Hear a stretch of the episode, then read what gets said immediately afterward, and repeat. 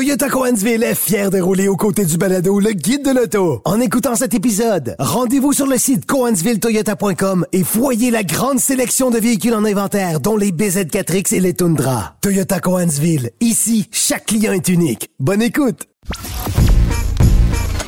Laissez faire votre clientèle.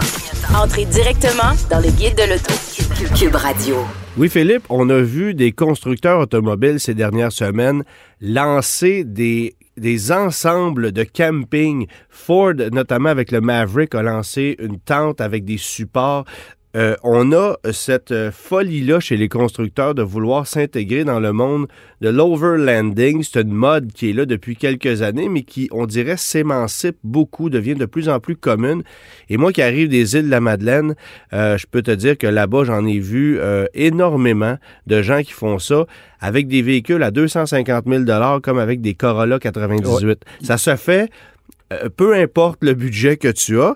Et ce qui est intéressant, c'est que il y aura prochainement lieu un salon de l'overlanding qui est chapeauté par Patrick Trahan, un aventurier, un gars qui a fait le Paris-Dakar, un gars qui est vraiment maniaque de ça. Il est avec nous aujourd'hui pour nous parler du phénomène puis pour nous parler du salon, évidemment. Salut, Patrick! Salut! Bon, évidemment, avant peut-être de parler de l'événement qui approche à grands pas, peut-être un mot sur ton bagage, ton historique, parce que les gens n'ont peut-être pas idée à quel point tu t'es promené puis tu as été audacieux dans tout ce que tu as fait jusqu'à maintenant.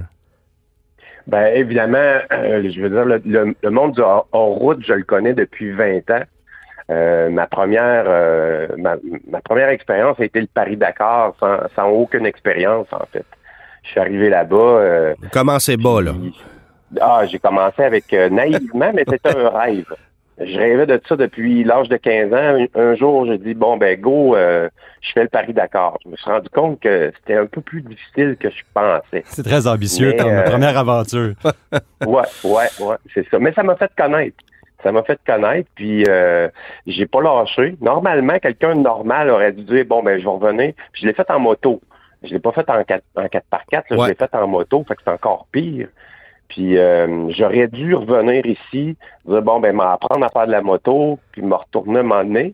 Mais non, je suis retourné en faire d'autres. Je suis retourné en Afrique, je suis retourné en Égypte, un peu partout. Puis là, aujourd'hui, je travaille pour l'organisation. Je suis le seul Nord-Américain à travailler dans l'organisation du Dakar. Fait que Depuis 20 ans, j'ai fait tout mon bagage. Quand même.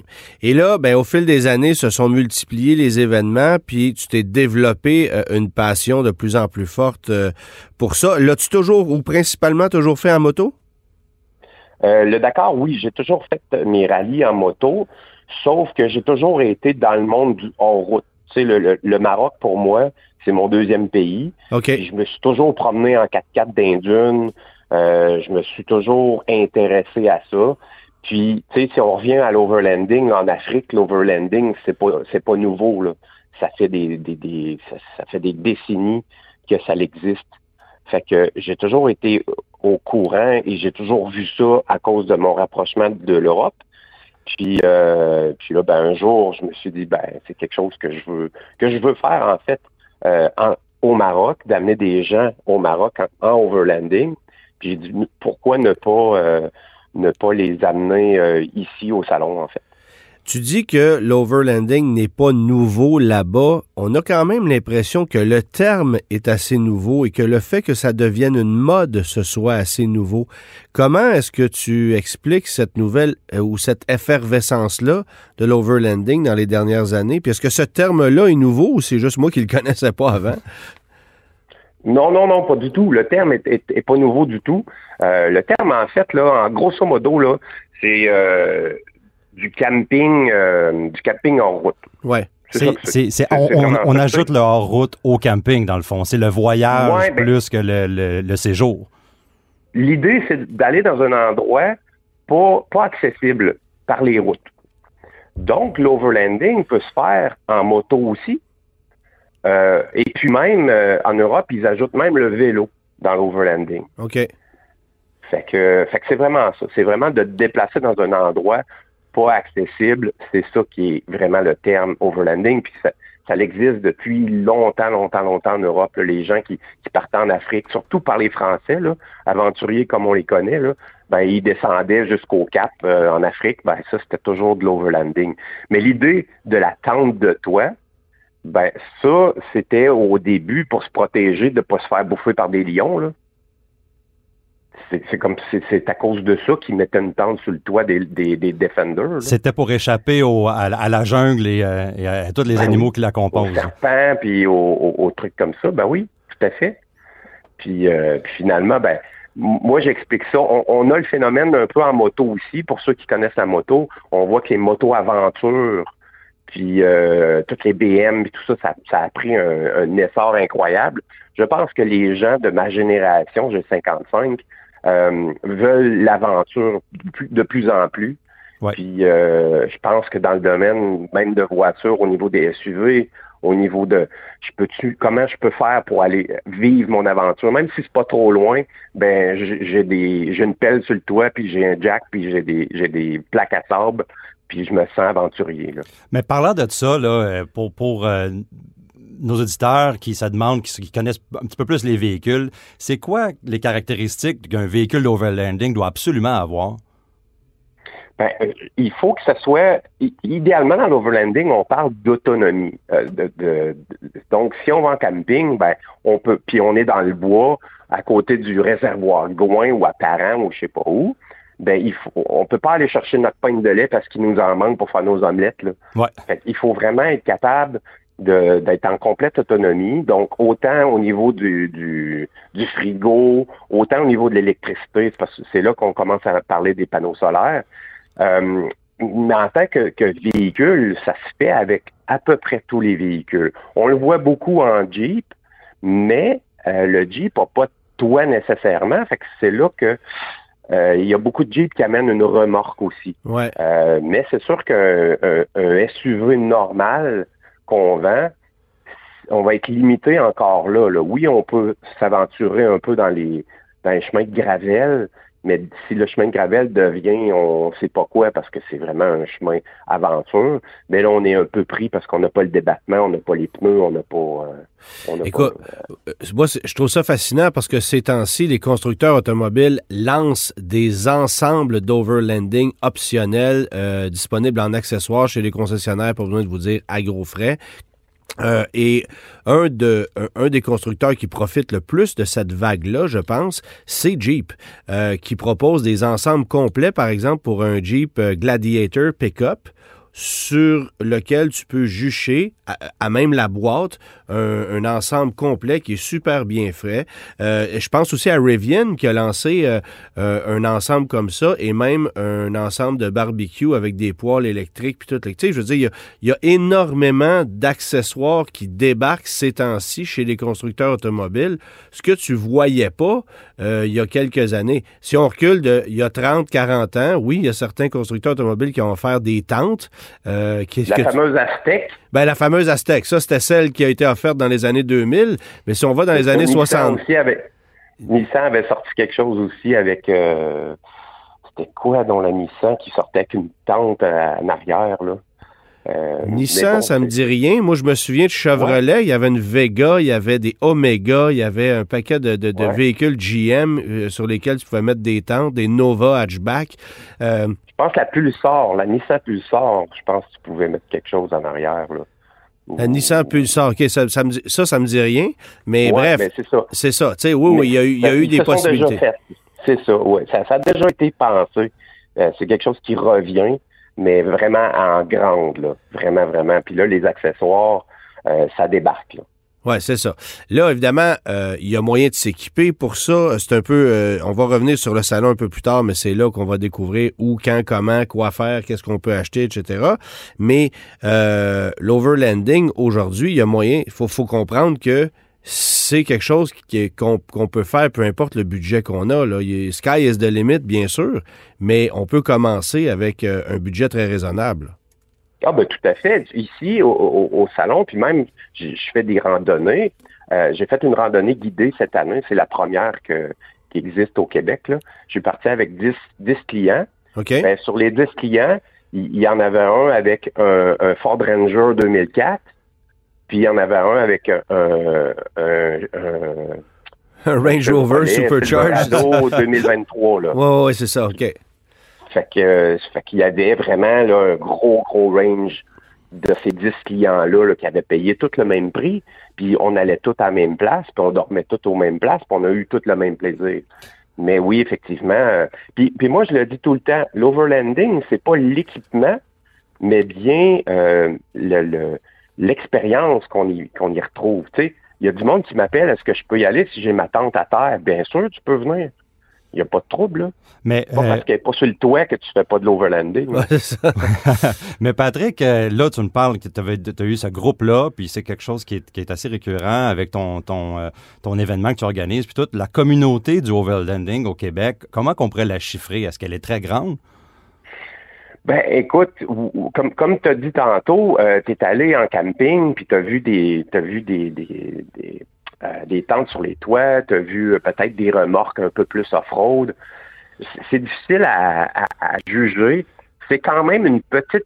La communauté comme telle qui se parle ensemble, c'est pas si grand. Là. On retrouve plusieurs groupes Facebook, parce que je pense que c'est là qu'on se retrouve un petit peu plus. Là. Ouais. C'est pas si grand que ça. Les gens vont aller s'acheter ça parce qu'ils l'ont vu, ils s'en achètent, ils vont en camping au lieu d'amener une tente roulotte qui amène ça. Est-ce qu'ils font de l'overlanding? Ils font du camping, oui, mais est-ce qu'ils vont au-delà de ce que l'overlanding peut leur permettre, c'est-à-dire d'aller dans des chemins un peu plus reculés? Ça, c'est un peu plus petit comme chiffre. Je comprends. Mais je pourrais pas dire, là... je peux te dire que ceux qui vendent les tentes de toit sont très occupés, là. Ça, mais si on parle... Tantôt, on parlait de destinations exotiques un peu. Là, tu me parlais en Europe, puis en Afrique, puis etc. Au Québec, ici, on est en hiver pas mal la moitié de l'année. Est-ce que c'est quelque chose qui se pratique en hiver également? Est-ce qu'il y a des membres de la communauté qui sont équipés pour faire ça durant l'hiver? Parce que j'imagine qu'à les chemins, à un moment donné, ils sont pas mal moins accessibles. Ben, tu sais, je dirais même, est-ce que ça peut se marier avec la motoneige? Ben, il y en a des crinqués. Il y a des crinqués, là, on parle qu'on est sur une tente, là, tu sais, c'est quand même une toile, là. Oui. Fait que, il faut chauffer, mais, tu sais, il y a plusieurs façons. Il y a la toile, mais il y a aussi, qui est très, très, très populaire, mais qui est très, très dispendieux. T'as, à l'UQAB, ils font ça, c'est vraiment dans la boîte de pick-up. Puis là, on est vraiment plus fermé, on peut mettre du chauffage. C'est comme les vieux campeurs, là, mais tout en aluminium. Puis okay. Ça n'a rien à voir avec les vieux campeurs que les bonhommes avaient, là. Rien à voir. Fait que oui, il y a quelques setups que les gens utilisent l'hiver. Et oui, sur la communauté, j'en vois qui l'utilisent quand même très tard à l'automne, puis même l'hiver, parce qu'il y a certains chemins de glace qu'on a, puis ils y vont. Avec la motoneige, je dirais... pas chaud, là, tu sais, c'est sûr que c'est clair. Du camping. Puis te chauffer avec ta motoneige pour dormir, c'est moyenne bonne idée. c'est moyenne bonne idée, exactement. Exactement. Mais je peux te dire que, tu sais, il faut vraiment, c'est pour ça que moi je fais des randonnées guidées, parce que la plupart des gens ont ça, puis ils savent pas où aller. Ils s'achètent le kit, bon, mettons, ils s'achètent le gros Rubicon, ils se mettent le truc, puis là, comme tu as dit, les manufacturiers arrivent avec des trucs directement faits avec le véhicule, fait que tu le mets même sur ton emprunt, fait que ça paraît pas, sauf que tu as tout le kit, mais après, tu vas où? C'est le problème, en fait, puis on le voit, le même phénomène en moto, c'est après ça, est-ce que je me risque de partir, puis faire 800 km de gravel, puis monter... en haut de... Pas loin de la Baie James, mais c'est pas tout le monde qui est rendu là. Puis les gens manquent d'organisation, manquent d'éducation. Ce pourquoi, principalement, tu as eu l'idée de créer un salon qui va informer les gens et qui va démocratiser cette activité-là qui est l'overlanding. Parle-nous de ce qu'on va retrouver au salon comme kiosque, comme activité, comme truc à voir. En fait, le salon du Overland, c'est vraiment une copie, je vais remettre ça comme ça, du Overland Expo, qui existe déjà aux États-Unis, okay. qui est énorme, là, comme on connaît les Américains, ben c'est vraiment énorme. Là. Il y a, je pense, 5000 personnes qui y vont, il y a 300 exposants, il y a 800 campeurs. Okay. Mais, puis je suis allé, on m'a invité, le Overland Expo, ils m'ont invité l'année passée à aller. Puis, je suis allé voir ça. Je suis allé voir comment... Je connaissais déjà, mais je voulais voir de près. pour arriver avec le même, si on veut, le même concept. Okay. Mais ici, à la moins 10 là, ou à la moins 100. Là, mm-hmm. Et ça se passe où aux États-Unis, ça? Aux États-Unis, il y a 4 endroits. Ils font ça partout aux États-Unis. Il y a l'Ouest, l'Est. Il y en a un pas loin d'ici. Ils font ça au Colorado. Ils font ça à Flagstaff. Ils font okay. ça au Oregon. C'est vraiment gros. Là. OK. Avec une communauté implantée comme ça, ils doivent avoir des méchantes machines là, dans ces salons-là. Ah ben, écoute, t'as des F850, si ça peut exister, là. T'as des Unimog, t'en veux-tu en là, des gros Unimog de Mercedes, t'as des Iveco, t'as les gros camions. T'as des camions qui mettent un Hummer dans la boîte du pick-up, là. Ouais, c'est ça. Comme on disait pour tous les budgets. Ouais. Exactement. Mais ça, je voulais l'amener ici, un peu le même concept. Parce que le concept du salon, c'est pas juste un salon de l'auto ou un salon qu'on va voir des exposants puis on repart. C'est que les gens, ils viennent ici avec leur setup. Donc, ils viennent camper ici. On est sur un ancien centre de ski. Donc, il y a une partie off-road même, dans le sens qu'ils se campent où est-ce qu'il y a du sable. Ils viennent camper ici le vendredi. Le soir, on fait un feu. Il y a les exposants qui sont déjà là. Après ça, dans la journée, ils vont voir les exposants, mais il y a aussi des présentateurs et présentatrices. Cette année, on a une fille qui fait le tour de l'Amérique du Nord tout seule en Jeep. Puis, c'est une Américaine. Puis, ça donne qu'elle passe par ici dans son tour. Elle s'en retourne, je pense, vers l'Alaska ou quelque chose comme ça. OK. Et elle va venir parler de son aventure. Fait que j'ai des présentations comme ça. Donc, les gens ont quelque chose à aller apprendre ou aller se faire rêver.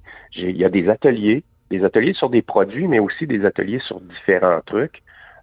Pour l'Overland. Il y a de la formation.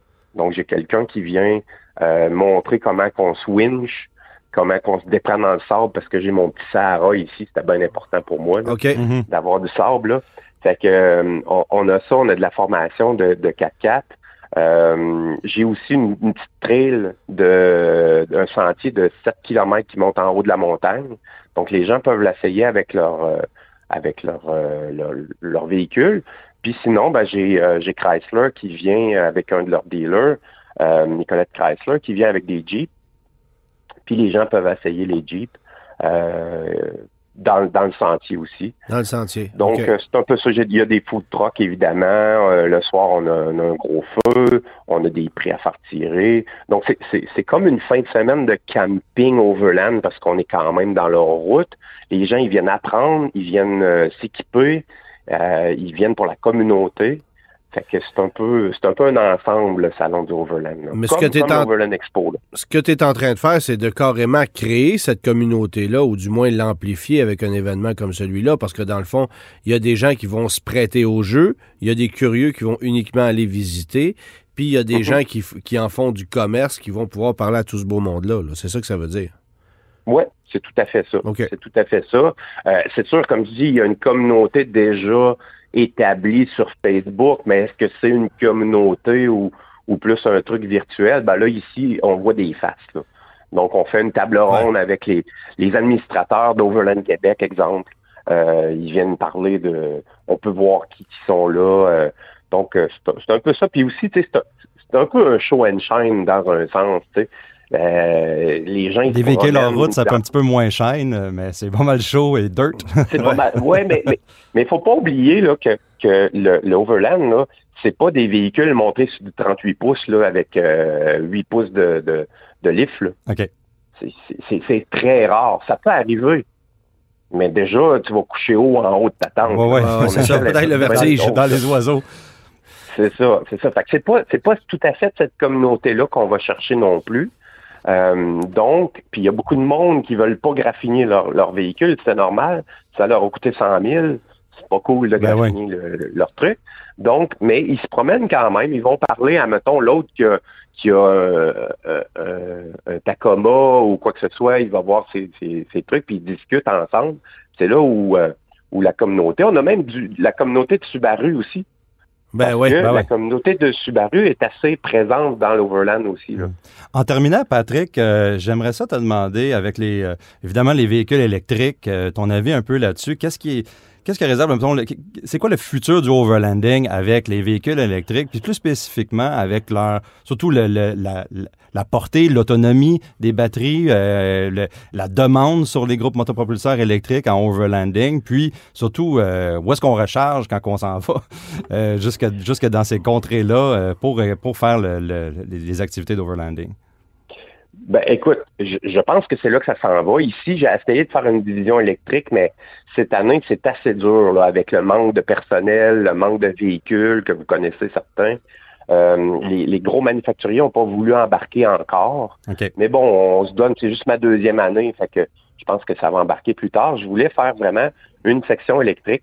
Moi, je pense que les véhicules hybrides sont parfaits pour ça, avec les générateurs et tout ça. En même temps, là, nous, il faut quand même mettre du gaz dans nos véhicules. Là. J'ai fait une randonnée cette année. On faisait 800 km, on rentrait dans le bois, puis 800 km plus tard, on ressortait. Sauf qu'on avait des points d'essence. Mais ces points d'essence-là peuvent être chargés aussi. Là. Puis, il y a des véhicules. Les Jeeps, là, faut pas se leurrer, ils n'ont pas des gros réservoirs là-dessus. Là. Fait que la plupart des Jeeps qui étaient là, il a fallu qu'ils ont amené des bidons d'essence parce qu'ils pensaient qu'il y en avait plus que d'autres. Donc, c'est de planifier. Comme n'importe quel véhicule électrique, on doit planifier. Est-ce qu'on peut faire de l'overlanding en véhicule électrique? Tout à fait. Il faut juste bien planifier. Puis, tu sais, le futur ne dit pas que comment on va peut-être pouvoir mettre des batteries d'appoint.